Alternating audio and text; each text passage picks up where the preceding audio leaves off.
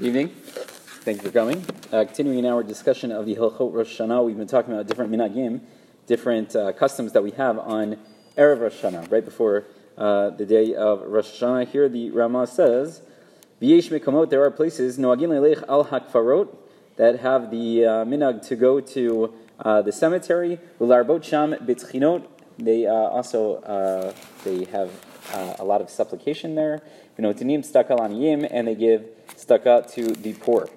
The Mishnah Berurah here says, "De Beit HaKvarot hu makom minuchat tzadikim." Uh, the cemetery is a place where the tzadikim, uh, the righteous, they are you know there for eternity.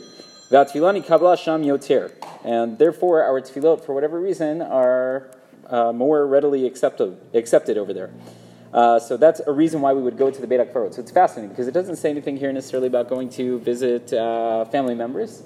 And the assumption is that you're going to a cemetery where there are tzaddikim. If you're just going to go to a random cemetery, it seems like maybe it would not be, uh, I don't know, it wouldn't have, it wouldn't be a fulfillment of this minhag, that's for sure.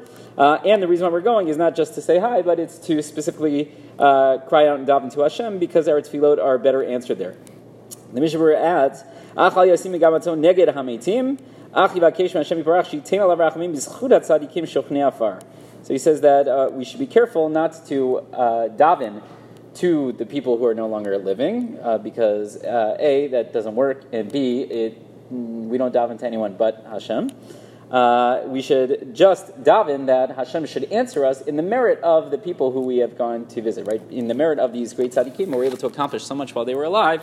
So we ask that Hashem, uh, in their merit, uh, give us whatever it is that we are davening for. That's something to consider. I will say that there are others of a more mm, Hasidic bend that are a little bit more comfortable with us directly davening to uh, the person who's not uh, no longer living, I'd be really careful about how you uh, how you do that. But if you're more interested, I could point you to some uh, some sources. But the Mishnah Berurah is, is, opposed to such a practice. He says everything should be done in the merit of these tzaddikim. He says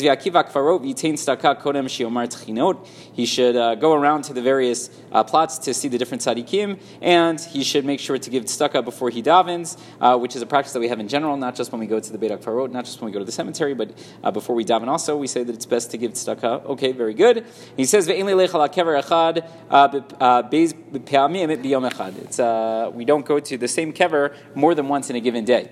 So I, I, think the reason behind that is more Kabbalistic in nature, uh, so which means it's above my pay grade. But uh, even without the Kabbalistic reasons, you can imagine why, uh, even though there is some significance to this minhag going to visit the Beit HaKvarot, the cemetery on Rosh Hashanah, we don't want that to be an obsession of the day. Right? There are other things that we need to take care of uh, during the day. There's practical uh, getting ready for the holiday, but other uh, as well. Obviously, we're engaged in the shiva process. There's a lot that needs to go on. So, if a person is going to spend all day at the cemetery, so uh, you sort of you're, maybe you're losing out on some of the other uh, things. So there is such a minhag. I will say that not everyone can make it on Erev Rosh Hashanah, even though that's the time that seems ideal. Uh, it seems like the minhag is to uh, go throughout the month of Elul. Uh, that would be a time to go. And again, to daven that Hashem should answer us in the zchut and the merit of these various tzaddikim.